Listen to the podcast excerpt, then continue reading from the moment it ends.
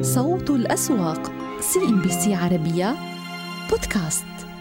مكاسب طفيفة بالنسبة لسوق دبي في جلسة اليوم ولكن السيولة أبرز وأفضل مما شهدناه على مدى الجلسات الماضية. وصلنا ل 351 مليون درهم وهي تعتبر مستويات إيجابية بالنظر للسيولة الضعيفة التي كنا وكان السوق يعاني منها على مدى الجلسات الماضية. ولكن هذه التحركات اليوم التي كانت إلى حد كبير sideways تأتي على الرغم من أنه كان لدينا زخم في إعلان الشركات. الأبرز طبعا كان نتائج أعمار العقار العقارية سأطلعكم على تفاصيل النتائج بعد قليل ولكن بشكل أساسي كان عندنا ارتفاع بالأرباح ل 6.8 مليار درهم يعني ارتفاع ب 80% عن العام 2022 أملاك اليوم في صدارة قائمة الأكثر نشاطا والسهم حلق اليوم بتقريبا 15% لدينا الاتحاد ديار وأعمار لاحظوا الشركة إذا التي أعلنت عن النتائج اليوم السهم تعرض لبعض التراجعات. هذه القائمة بالنسبة للخاسرين على كل حتى تبريد كان لدينا نتائج نتائج من الشركة وتوزيعات ب 13.5% من رأس المال وهذه قائمة الرابحين بقيادة أملاك. بالنسبة لمؤشر فوتسي أبو ظبي اليوم سجلنا تراجعات بتقريبا ثلاثة أعشار النقطة المئوية. لو فقط نلقي نظرة على المؤشر إذا.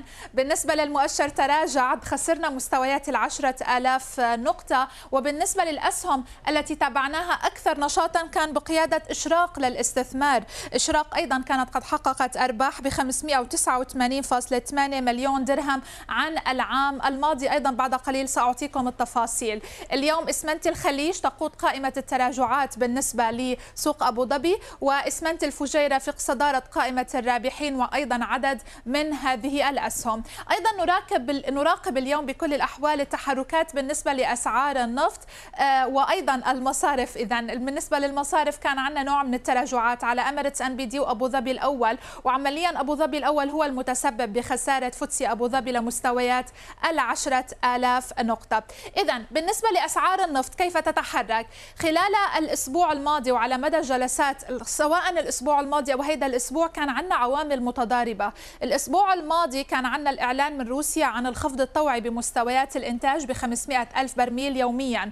وحكينا أنه هذا التخفيض آه، جاء بالوقت الذي آه، آه، يعني من المتوقع أن نشهد فيه ارتفاع من الطلب على النفط من قبل الصين وبالتالي نحن عم نحكي عن سوق في tighter supplies ولكن المفاجأة كانت بأنه أمس أعلنت أمريكا بأنها ستفرج عن تقريبا 26 مليون برميل من الاحتياطي الاستراتيجي. هيدا من بعد ما أفرجت عن 180 مليون برميل من الاحتياطي الاستراتيجي العام الماضي. وبالتالي هيدا ضغط على أسعار النفط. على الرغم من أنه اليوم ال SPR هو عند أدنى مستويات من 1983 ولكن استمرار ضخ الولايات المتحدة الأمريكية للبراميل من هذه الاحتياطيات. اليوم كان عم يضغط على الأسعار وجلسة أمس حتى شهدناه عم يضغط على الأسعار. وإذا ما نظرنا لمنحنى الأسعار اليوم بالنسبة لبرنت شفناه ب backwardation يعني الأسعار الحالية أعلى من المستقبلية بس بالنسبة ل WTI كنا ب contango يعني الأسعار المستقبلية أعلى من الأسعار الحالية. على كل هذه إذا تفاصيل التحركات بالنسبة لأسعار النفط. سنذهب مباشرة إلى أسهم نراقبها في الأسواق الإماراتية من بعد الإعلان عن نتائج العام الماضي. صوت الأسواق CNBC عربية بودكاست. إذا أبرز النتائج التي سمعناها اليوم من الشركات اليوم القيادية إعمار كانت الأبرز بالنسبة لسوق دبي المالي. أعلنت الشركة عن ارتفاع بالأرباح ل 6.8 مليار درهم يعني ارتفعنا ب 80% من ناحية الأرباح بشكل سنوي وأرباح الربع الرابع أيضا ارتفعت لتصل وتتجاوز المليار درهم. هامش الربحية أيضا ارتفع ليسجل 50.5% بالمقارنة مع 41.6%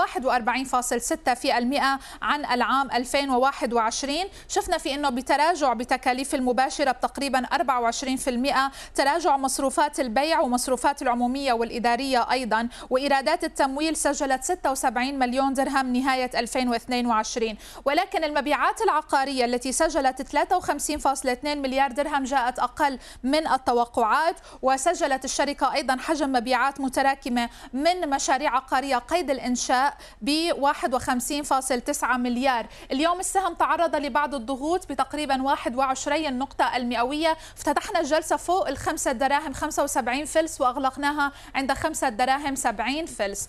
أيضا تبريد اليوم من الشركات التي أعلنت عن النتائج. الأرباح ارتفعت ل 600.2 مليون درهم يعني سجلنا ارتفاع ب 3% عن العام 2022 بشكل سنوي. وأرباح الربع الرابع سجلت 200.6 مليون درهم والشركة أعلنت عن توزيعات نقدية ب 13.5% أيضا اليوم السهم تعرض لتراجع ب 1.17 النقطة المئوية. بالنسبة لأمانات القابضة اليوم السهم رحب بالنتائج التي تم الإعلان عنها. عم نتحدث عن أرباح ب 114.2 مليون درهم. كانت أرباح 2021 أعلى ب 280.8 مليون درهم. والسبب بأنه كان عندنا كومبوننتس أو عناصر آه، مضافة لنتائج 2021 لم تكن موجودة معنا بال 2022 آه، نتائج 2000 آه، ونتائج العام الماضي تضمنت أرباح من استبعاد شركات شقيقة بقيمة 202.9 مليون درهم. يعني عم بتحدث عن نتائج 2021 وبكل الأحوال العام الماضي الشركة أعلنت عن تراجع من الأرباح من الحصة في نتائج الشركات الشقيقة بتقريبا 5% وبالتالي كان عندنا عنصر تحديدا أنه في عندنا بعض الشركات التي تم التخارج منها بالعام 2021 وبالتالي شفنا في آه، أرباح آه، إضافية عن العام 2021 لمرة واحدة. آه، يعني لا يمكن اليوم عمل هذه المقارنة بشكل فير بالنسبة للنتائج السنوية. بس أرباح الربع الرابع سجلت 58 مليون درهم والشركة أوصت أيضا بتوزيع أرباح نقدية بنسبة 4% السهم بكل الأحوال كما نلاحظ اليوم ارتفع بنقطتين مئويتين. أما بالنسبة لإشراق للاستثمار الأرباح سجلت 589.8 مليون درهم وأرباح الربع الرابع فقط سجلت 108.3 مليون درهم وهذا هو رد الفعل من السهم. وبالنسبة لشعاع الشركة أعلنت عن خسائر ب 135.2 مليون درهم ولكن أرباح الربع الرابع سجلت 9.2 مليون درهم والمستثمر يسعر إلى حد كبير. أعتقد النتائج التي شهدناها عن الربع الربع الرابع والأرباح. السهم آه، نشهده على ارتفاع بسبعة أعشار النقطة المئوية. بكل الأحوال اليوم من النتائج التي كنا أيضا عم نتابعها تبريد آه، تبريد آه، وزعت 13.5% والرئيس المالي التنفيذي للشركة السيد عادل الواحدي قال بأن التوزيعات بواقع 13.5 فلس للسهم هي الأعلى بتاريخ الشركة وأن السيولة النقدية هي مليار و700 مليون درهم عن العام 2022 دعونا نستمع. طبعا الحمد لله مثل ما ذكرتي ال 13.5 هي الأعلى حتى الآن آه، يعني ال payout يطلع تقريبا 63 أو 64 بالمية وأيضا يعتبر الأعلى إلى الآن في تاريخ الشركة. سيولة النقدية الشركة قوية الحمد لله سكرنا السنة بمليار 700 مليون درهم. آه، نوازن يعني حقيقة نوازن ما بين يعني احتياجات النمو اللي هو يعني تمويل النمو هذا بالنسبة وأيضا توزيعات العائد بالنسبة للمساهمين وأيضا بالنسبة طبعا الشركة المقيمة من فيتش وموديز طبعا. إحنا تقييم طبعا اللي هو الاستثماري investment grade ومع الدين اللي حاصل بالنسبة للشركة ك leverage فنحاول نوازن ما بين كل هذه الأشياء. يكون دائما عندنا اللي هو ال capital structure يعني رأس المال اللي هو متوازن بين كل المعطيات في المعادلة هذه دائما إن شاء الله. نحن مقيمين بفيتش وموديز فيتش نحن triple B اللي هو investment grade ويعني بأعلى أيضا مش triple B minus اللي هو آخر آخر notch أو آخر تقييم بالنسبة للعائد الاستثماري.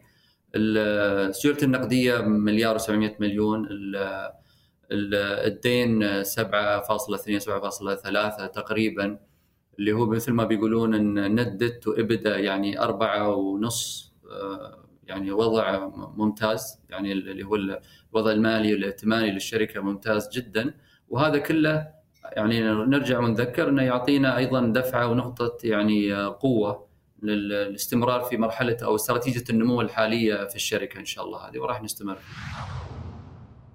وإلى أسيد خريسات ينضم إلينا من سوق دبي المالي. أسيد أهلا بك معنا. يعني كيف نفسر هذه التداولات العرضية المستمرة معنا؟ سواء بالنسبة لسوق دبي وسوق أبو ظبي على الرغم من أنه كان عندنا إعلان آه، وزخم بإعلان الشركات عن النتائج على مدى اليومين الماضيين.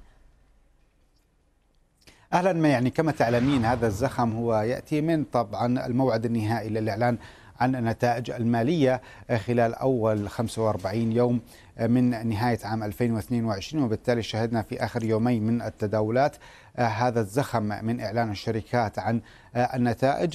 بعض منها بالفعل قد أثر بشكل مباشر أو حتى غير مباشر يعني على سبيل المثال بالنسبة لإعمار كان هناك عمليات تسعير لتلك النتائج وذلك في ضوء توقعات المحللين.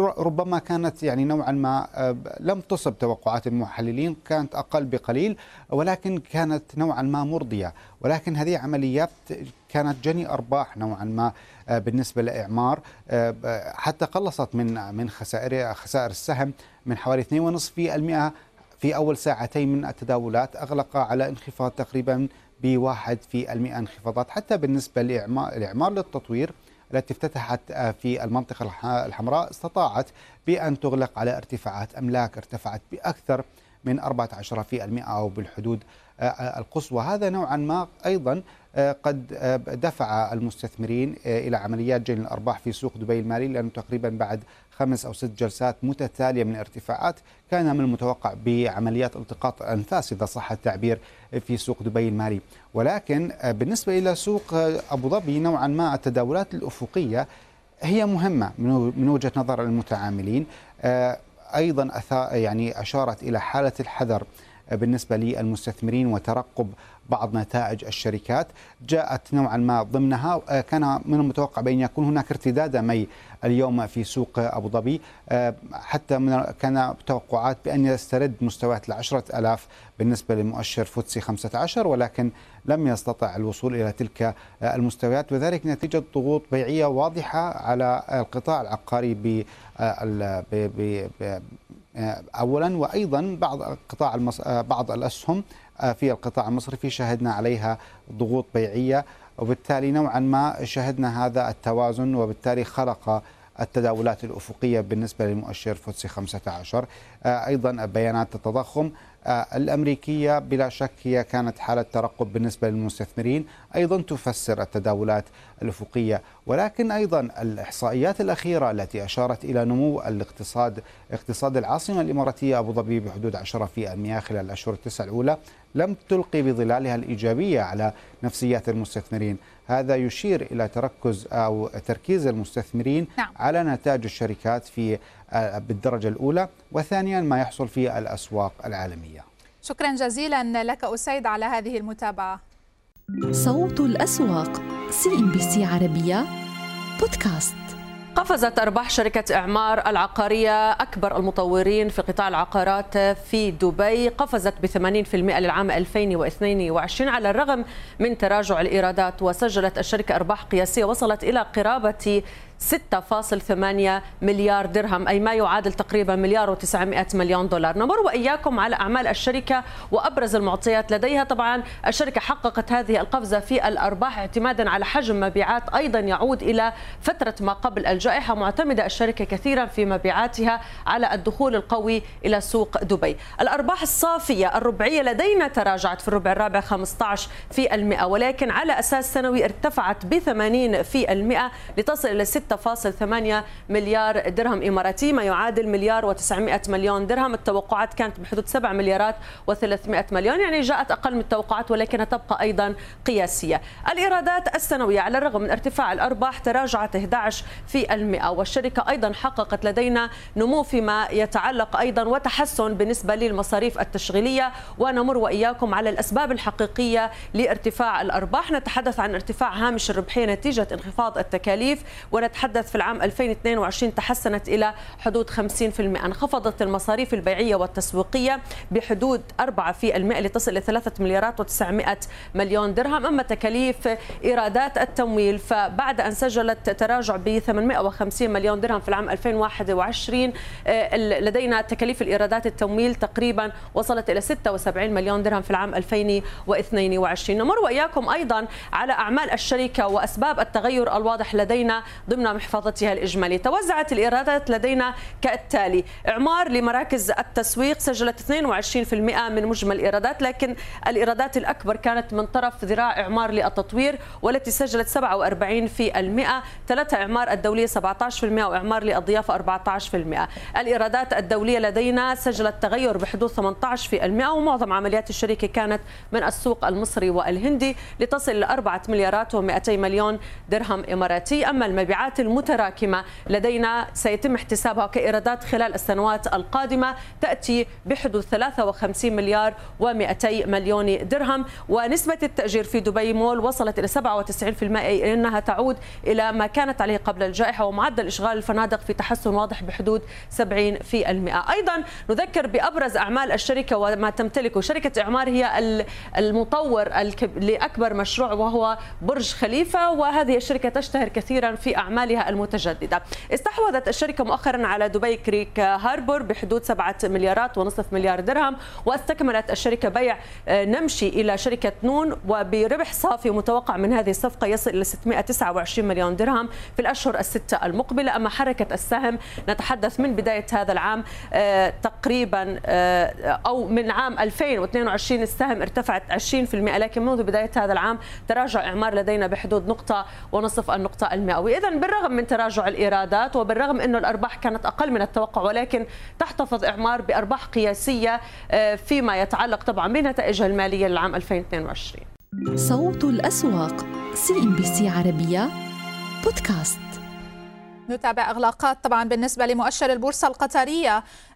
بالنسبة لإغلاقات جلسة اليوم كان لدينا نوع من التذبذب على مدار هذه الجلسة ولكن المؤشر تمكن من الصعود في نهاية الجلسة بتقريبا نصف النقطة المئوية وصلنا ل 10449 نقطة. نلقي نظرة على القياديات اليوم كيف تحركت. كان لدينا اليوم نتائج من بروة القطرية. إعادة التقييم عمليا هو ما دعم نتائج وصعود الأرباح والشركة تحدثت عن توزيع 60% نقدي من صافي الأرباح الخاصة بالعام 2022 بالنسبة ل QNB وصناعات قطر آه، وهي شركات القيادية سواء بالنسبة للمصارف أو القطاع الصناعي كانتا على تراجع مصرف قطر الإسلامي والريان على ارتفاع. بالنسبة لنتائج بروة العقارية كانت قد أظهرت بأن الأرباح وصلت لمليار و140 آه، مليون ريال بدعم من نمو إعادة تقييم استثمارات عقارية آه، وذلك بقيمة تقريبا وأيضا بيع أصول غير متداولة بقيمة 58 مليون ريال.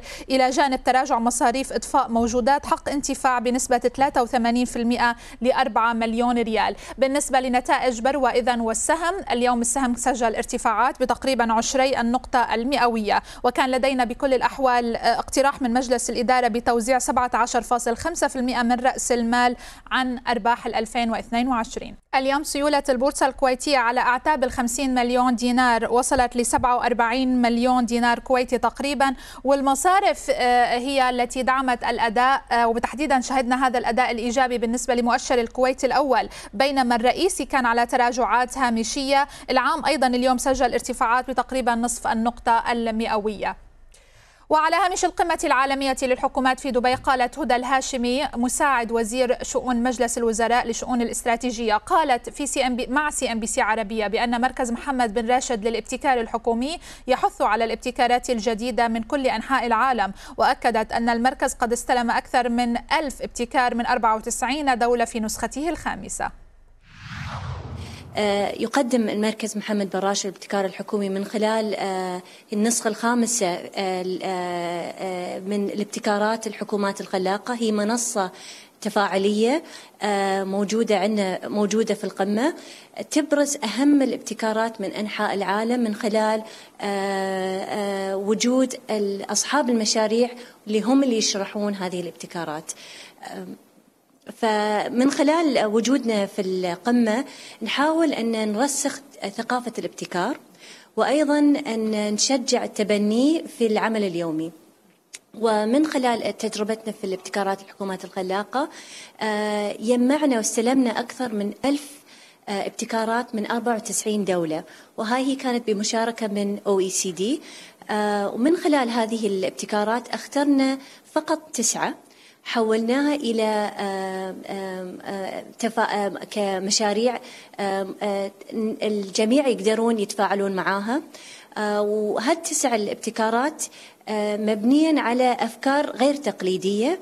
هي ثلاث معايير أنها تكون حداثة وأن أثرها على المجتمع كبير وأيضا أهم شيء قابلية التكرار لأن حابين أن زوار القمة يزورون ويعني يعني ينبسطون من هذه التجارب ولكن أيضا يأخذون هالتجارب ويطبقونها عندهم في حكوماتهم أيضا. ونهاية مسار السوق مشاهدينا نشكر لكم حسن المتابعة وإلى اللقاء.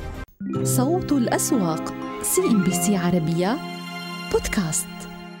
واهلا بكم مشاهدينا إلى كلام أسواق. أنا ميساء القلة إغلاقات السوق السعودي في جلسة ما قبل الأخيرة. انتهت فترة المزاد للسوق السعودي. عززنا من المكاسب. على الرغم من تراجع أسعار النفط اليوم وقفز المؤشر ل 10573 نقطة أضفنا قرابة 76 نقطة مع سيوله عادت لتتخطى مستويات الأربعة مليار ريال. آه، تحركات واضحة على قطاع الطاقة اليوم بقرابة 17 النقطه المئوية مع حركة سهم آه، أرامكو طبعا واللي قفز قفز بحدود 17 النقطة المئوية ل 33 ريال 20 هللة في تداولات اليوم. لكن القطاع البنكي كان العامل الأساسي بحركة السوق مع مكاسب فاقت الواحد في المئة. رأينا الراجح اليوم عم بيضيف قرابة نصف النقطة المئوية. بنك الرياض يصعد لقرابة الثلاثة في المئة. الأهلي أضاف أكثر من واحد في المئة وبنك ساب أيضا بعد التوزيعات والنتائج يقفز بأكثر من ثلاثة في المئة في ختام التداولات.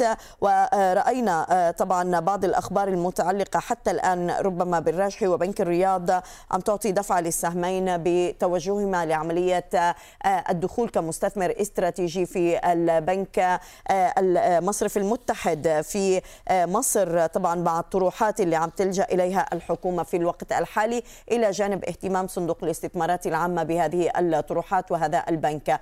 السوق الموازي عكس الاتجاه بشكل هامشي ل 11 نقطة 19409 نقاط. ولاحظنا الأكثر نشاطا اليوم كانت كانت من نصيب أمريكانا للمطاعم بعد إعلان النتائج. يبقى السهم اليوم على بعض الضغوطات. ل 385 دار الأركان أرامكو السعودية والراجحي عم بضيف أيضا 4 مليون و180 ألف سهم ضمن النشاط. مرافق السعودية على القائمة النشطة ولاحظنا المكاسب اتجهت لنفوذ للمنتجات الغذائية. حركة حتى الآن على سليمان الحبيب تفوق ال 5% ل 244 ريال. Future Care الباحة وإسمنت اليمامة بعد ما أعلنت أيضا عن ارتفاع بأرباحها ل 355 مليون و800 ألف ريال مع نهاية عام 2022 وأرباح الربع الرابع 134 مليون و200 ألف. كانت دعمت حركات سهم إسمنت اليمامة فشفاش اليوم أيضا على الصدارة. جاكو لين الخير فاديكو وكير جميعها رزحت تحت الضغوط رغم مكاسب السوق في ختام التداولات. اذا ما زلنا عم نراقب الحركة بالنسبة للقياديات اليوم أيضا. يمكن سهم الراجحي اليوم أداء جيد. أعطى هذا الدعم للقطاع البنكي سابق عاد ليكسب عشر النقطة المئوية 94 60 البنك الأهلي السعودي عم يصعد وأرامكو السعودية ل 33 20 أما جبل عمر فقد آه، جنى الأرباح بقرابة الواحد في المئة مع ختام التداولات. هذه باقي القياديات. بنك الرياض عند 28 60 الإنماء بثلاث أعشار السعودي الفرنسي 1 في المئة. صفول عم يتراجع واتصالات السعودية عن 36 ريال 60 هللة. في أخبار الشركات ما زلنا عم نراقب أيضا شركة ثمار. للتنمية القابضة السعودية والتي تحولت للربحية بقيمة 2 مليون و500 ألف ريال بالربع المنتهي في الحادي والثلاثين من ديسمبر 2022 مقابل خسارة تكبدتها الشركة لذات الربع من العام السابق وصلت لمليون وثلاثمائة ألف ريال بدعم من انخفاض المصروفات العمومية والإدارية بمبلغ مليون ريال.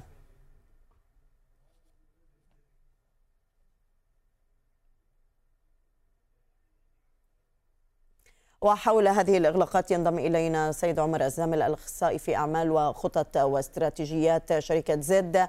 أستاذ عمر أهلا بك معنا وشكرا على وجودك.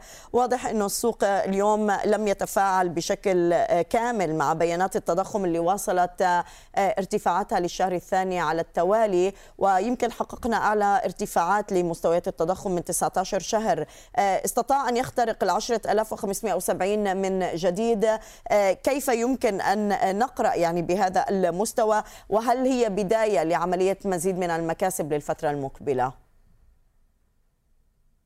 يا هلا والله حييك أختي ميساء وحيي الأخوة المشاهدين وسعيد بتواجدي معكم. طبعا السوق السعودي الفترة الماضية ارتفع أو يعني استقر عند مناطق ال 10300 عند 10500 وهذه منطقة يعني السوق السعودي لم يستطيع اختراق المستويات ال 10500 بسبب إنه الأوضاع الحالية الاقتصادية غير واضحة. التضخم الأمريكي اللي نشر الفترة الماضية كان أعلى من توقعات الخبرة والمؤسسات الكبيرة. آه، وكل هذا راح يؤثر بشكل كبير خلال الفترة المقبلة على السوق السعودي وراح يرجع لمستويات 9500 آه، 9800 نعم. لكن أسعار النفط اليوم أيضا يعني كذلك تجاهلها السوق. كسرنا مستوى 86 دولار آه، أستاذ عمر برأيك أسعار النفط الآن ببيان الترقب فيما يخص مستويات الطلب التي ستأتي من الصين آه، أيضا آه، يعني تقرير أوبك فيما يخص العرض والطلب. إلى أي مدى ممكن تواصل الأسعار ثباتها فوق مستوى 80 دولار؟ في الحقيقة أسعار النفط طبعا آه، قبل ما ندخل في الأسعار نشوف المؤثرات الأساسية اللي أدت إلى هبوط أسعار النفط. ممكن آه، تخفيض الإنتاج هو أدى بدوره إلى آه، أيضا انخفاض الطلب على المنتجات النفطية أدى بدوره إلى انخفاض أسعار النفط وهذا اللي حاصل حاليا. ومن المتوقع أيضا أنه أرباح شركة أرامكو تمثل تقريبا 76% من دخل السوق إجماليا. راح تتأثر خلال الربع القادم والسبب إنه الكميات المصدرة انخفضت عن ما هو كان عن السنة الماضية. وهذا بلا شك راح يؤثر في السوق وهذا أحد الأسباب اللي كنت أقول لك إنه السوق راح يتجه عند 9500 9800 خلال الفترة المقبلة. طيب آه، راقبنا اليوم القطاع البنكي. يعني إحنا صلنا فترة عم نتحدث بكلام أسواق إنه لا يوجد ردة فعل للقطاع البنكي على نتائج الأعمال. اليوم حركة بنك الرياض تأتي بقرابة الثلاثة في المئة. ويمكن في أخبار عم تتحدث عن دخول بنك الرياض والراجحي أيضا بعمليات المستثمر كمستثمرين استراتيجيين بالنسبة للبنوك المطروحة في مصر أستاذ عمر. اليوم إلى أي مدى برأيك عدنا لنشهد مزيد من المكاسب؟ وهل حركة السهمين اليوم عم بتبرر التوجهات لعمليات استحواذ في الخارج برأيك؟ في الحقيقة أعتقد أنه آه، أسعار الفائدة هي المحرك الأساسي للقطاع البنك آه، في المملكة العربية السعودية. شفنا الفترة الماضية وتصريح باول بأن آه، أسعار الفائدة لم تتوقف عند هذا الحد راح تشهد ارتفاعات وهذا راح يؤثر بشكل كبير على البنوك لدينا في المملكة العربية السعودية تأثير إيجابي. بلا شك أن أسعار الفائدة أو القروض آه، تكلفتها راح ترتفع وهذا شكل يشكل يعني ميزة إضافية لدخل آه، أرباح البنوك التشغيلية خلال الفترة المقبلة. وهذا بدوره راح يساعد تقريبا تماسك السوق عند مستويات ال 9800 يكون هناك توازن بين قطاع البنوك وقطاع البتروكيميكال الفترة المقبلة. طيب آه، في حركة ملفتة اليوم شفناها على سليمان الحبيب يعني آه، حتى الآن الصعود يقترب من 5% أستاذ عمر آه، رغم أنه ما في أخبار واضحة على الشركة اليوم في أي إعلانات هل من سبب رئيسي وراء هذا الارتفاع بالنسبة للسهم؟ طبعا أكيد سليمان الحبيب من فترة تقريبا أخذ أكثر من سنتين هو في ارتفاع صاعد مستويات صاعدة وجالس آه، يعني يسجل آه، أرقام لم يسبق تسجيلها من بداية آه، الاكتتاب في هذه الشركة. طبعا برأيي إنه قد يكون هنالك مشاريع لم تنتهي وقريبة من الانتهاء وراح تدعم نتائج الشركة خلال الفترة المقبلة مع انتهاء سنة 2023 وراح يدعم المركز المالي خاصة المستثمرين أصحاب النفس الطويل زي ما يقولون. لكن برأيي إنه إن هناك توزيعات قادمة لشركة سليمان الحبيب راح يعني آه، يكون لها دور رئيسي في الارتفاعات اللي نشهدها الفترة الماضية واليوم. طيب آه، بالمقابل آه، آه، الكهرباء السعودية اليوم يعني عم تحصل الشركة على 10 مليارات يعني كتمويلات من عدة بنوك سعودية لدعم القاعدة الرأسمالية لديها وأيضا إتمام المشاريع. لكن السهم اليوم لم يبدي أي تحركات يعني حول هذا التمويل أستاذ عمر. كسهم كيف عم نقيم اليوم أداؤه ومكرراته الربحية برأيك؟ هل ما زال السهم عم بشكل عوائد للمستثمرين؟ طبعا شركة الكهرباء من الشركات الكبيرة في السوق ومن القياديات السوق في قطاعها بلا شك آه، التمويل راح يدعم مركزها المالي وراح يساعدها في آه، الفرص الاستثمارية القادمة وتحسين مركزها آه، المالي أيضا. بالتالي تقريبا الأثر اللي اللي اللي يعني ننتظره إحنا الفترة الحالية ما راح يكون بهذه السرعة. قد يكون على فترة السنة إلى سنتين لأن هذا يعني تأثير طويل الأمد وهذا بالتالي راح ينعكس على سعر السهم بالتأثير السلبي يعني ممكن هناك مضاربين يتخرجون من آه، سعر السهم آه، لكن في آه، مستثمرين يبحثون عن النفس الطويل والأسهم اللي راح تتحسن مراكزها على المدى الطويل نقول على المدة الخمس سنوات إلى ثلاث سنوات وهذا بلا شك راح يدعم مركزها المالي وبيكون فيه له أثر إيجابي مستقبلا بإذن الله. وأنا أشكرك أستاذ عمر الزامل الإخصائي في أعمال وخطط استراتيجيات شركة زد. كنت معنا من الرياض. صوت الأسواق CNBC عربية بودكاست. والأسواق المصرية في جلسة الأربعاء عم بتواصل صعودها ال EGX 30 عن 17522 نقطة؟ تقريبا اليوم اخترقنا 17550 قبل أن نبدأ بتقليصها. مع نهاية هذه الجلسة سيولة تفوق ال 2 مليار و440 مليون جنيه مصري. جاءت مدعومة بحركة العديد من القياديات واتجهت فيها الأسهم المدرجة بال 70 أيضا للثبات بقرابة 30 نقطة. فوق مستويات الثلاثة ألاف نقطة. اليوم عم بحافظ عليها المؤشر وكذلك أعلى المستويات تقريبا اللي شفناها عند 3013 نقطة. آه، تقليص بسيط يمكن لعشر نقاط فقط لل 70 ويغلق فيها ال 100 على مكاسب تفوق الواحد في المئة 45 نقطة. أضفناها ل 4523 نقطة. حركة القياديات كما شاهدنا كانت داعمة اليوم واتجه البنك التجاري الدولي لبعض جني الأرباح دون مستويات ال 56 جنيه 55 90 المصرية للاتصالات بشكل بشكل هامشي من الحركة. عامر Group لمستوى 80 قرش والنساجون الشرقيون بأكثر من 2 و16 النقطة المئوية. سوديك أداء اليوم أيضا على مستوى ال 15 جنيه 49 قرش فاق الواحد في المئة. Aspire Capital ب 3% من المكاسب. طلعت مصطفى تراجع ليفقد أكثر من 2% وهيرميس طبعا عم بيواصل رحلة الصعود ل 2064 بعد تنفيذ الصفقة الخاصة بالشميرة للاستحواذ على الشركة عند 3% من المكاسب اليوم السهم. والشرقية للدخان عند 18 جنيه عم يفقد قرابة 13 النقطة المئوية أما الحركة الأكثر نشاطا اليوم في ختام الجلسة كانت من نصيب القلعة للاستشارات المالية. أوراسكوم المالية العربية لإدارة الأصول وأوراسكوم للاستثمار القابضة فيما فوري للمدفوعات الإلكترونية. استحوذ على 26 مليون و500 ألف سهم ضمن هذا النشاط.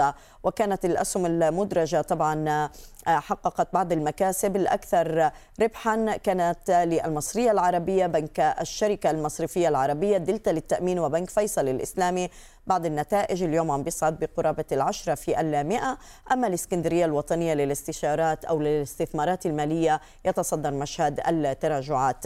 نتجه إلى القاهرة. أستاذ عيسى فتحي العضو المنتدب لشركة القاهرة لتداول الأوراق المالية. أهلا بك معنا أستاذ عيسى وشكرا على وجودك. عم نواصل برحلة الصعود اليوم لمستويات 17522 نقطة. آه، تجاوزنا ال 17550 لكن برأيك السوق اليوم ما هي المحفزات اللي عم يتعامل معها بعد ما انتهينا من عملية قرار سعر الفائدة الطروحات الحكومية وأيضا بعض الشركات اللي عم تعطي نتائجها؟ ما هي هي العوامل اللي عم تحرك السوق اليوم؟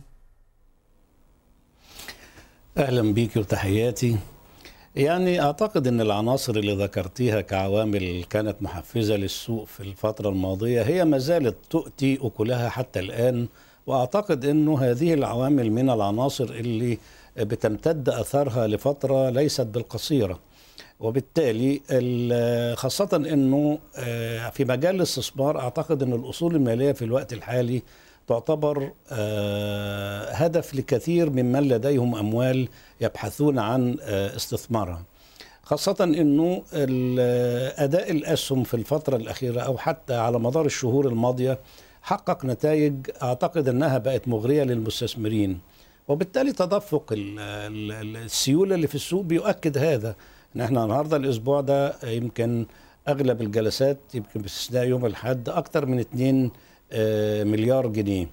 كمان إنه المستثمر يعني مش متوقع في الطروحات الجديدة إنه هيبقى فيه آه، حاجة تذكر للطروحات كطروحات عامة في السوق. هيبقى الكلام كله على مستثمر استراتيجي.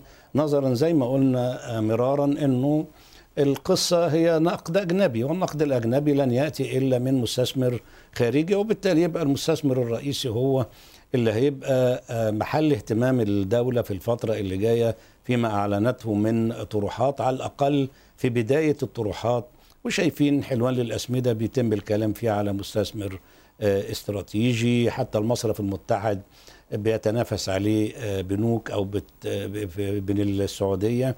فقصه الطروحات العامة ما يعني الناس مش آه، مركزة في إنها ممكن آه، تكون ليهم حظ فيها في الفترة اللي جاية. وبالتالي الأسهم اللي موجودة في ظل حتى كمان نتائج الأعمال كما ذكرتي جيدة في معظم الأسهم ما كانتش ممتازة.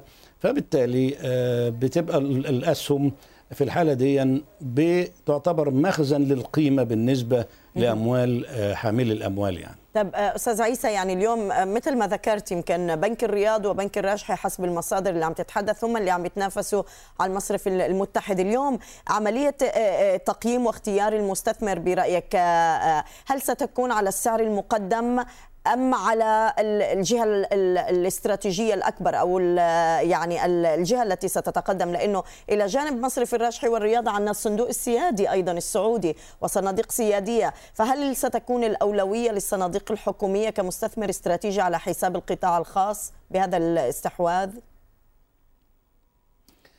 أعتقد بالنسبة للحكومة المصرية ما عندهاش طرف إنها تفضل هذا على هذا. مم. كل اللي يهمها إنه جاي نقد أجنبي واللي هيدفع أكتر هي هو اللي هيتم الموافقة له على الاستحواذ خاصة إنه أكيد هيبقى في قيمة عادلة لل, لل... للبنك.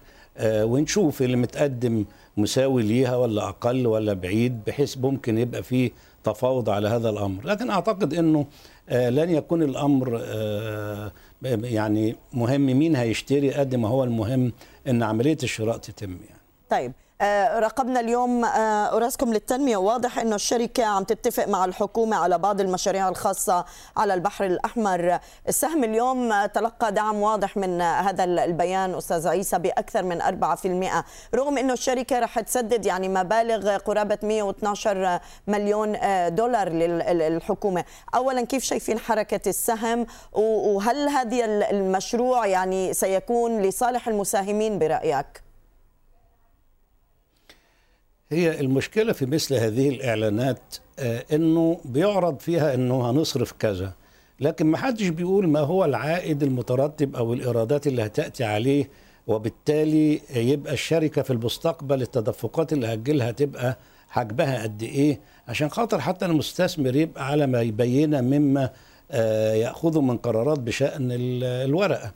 آه، لكن هي بتبقى مع الطلعه الأولى للخبر الناس بتبص له على إنه آه، خبر إيجابي وإنه بيمثل إنه آه، نوع من تمكين القطاع الخاص في ظل اللي أعلنته الحكومة في إطار سواء آه، وثيقة ملكية الدولة أو ما أعلنته مرارا عن إنه الفترة اللي جاية هتبقى في تحفيز للقطاع الخاص وفكرة الرخصة الذهبية والعناصر اللي بتقولها الحكومة عشان تحفيز الاستثمار الخاص.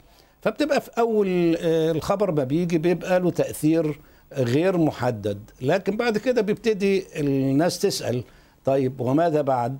فالمفروض الإخبار لما يبقى فيه إفصاح يبقى باين معاه تقديراته إيه للعائد في الفترة اللي جاية عشان خاطر أحسبه وأضيفه على اللي موجود وبالتالي أشوف هل السهم هيستفيد أو مش هيستفيد يعني. طيب هرمز اليوم مستمر بمكاسبه بعد هذا الاستحواذ اللي شفناه من شميرة آه، يعني أستاذ عيسى توقعاتك لحركة السهم بعد هذا الاستحواذ؟ آه، أعتقد إنه شركة هيرمس يعني من ناحية يعني كان محسوب لها قيمة عادلة من فترة بحدود 23 جنيه ممكن تكون زادت دلوقتي بعد تغيرات آه، سعر الصرف وبعد الشركة لها نشاط متعاظم وواسع سواء في مصر أو خارج مصر. وارد طبعا إنه السهم يواصل صعود وارد يبقى فيه جني أرباح. لكن أعتقد إنه على المدى المتوسط السهم هيبقى في له اتجاه صعودي الفترة اللي جاية يعني. نعم ونشكرك أستاذ عيسى فتحي العضو المنتدب لشركة القاهرة لتداول الأوراق المالية. كنت معنا من القاهرة. إذا كانت هذه جولتنا مشاهدينا على السوق السعودي المكاسب على التاسي وكذلك على آه، بشكل هامشي. المؤشرات المصرية بقيت في النطاق الأخضر بكافة مؤشراتها. بهذا نأتي لنهاية الكلام. أشكر لكم حسن المتابعة. إلى اللقاء. صوت الأسواق CNBC عربية بودكاست.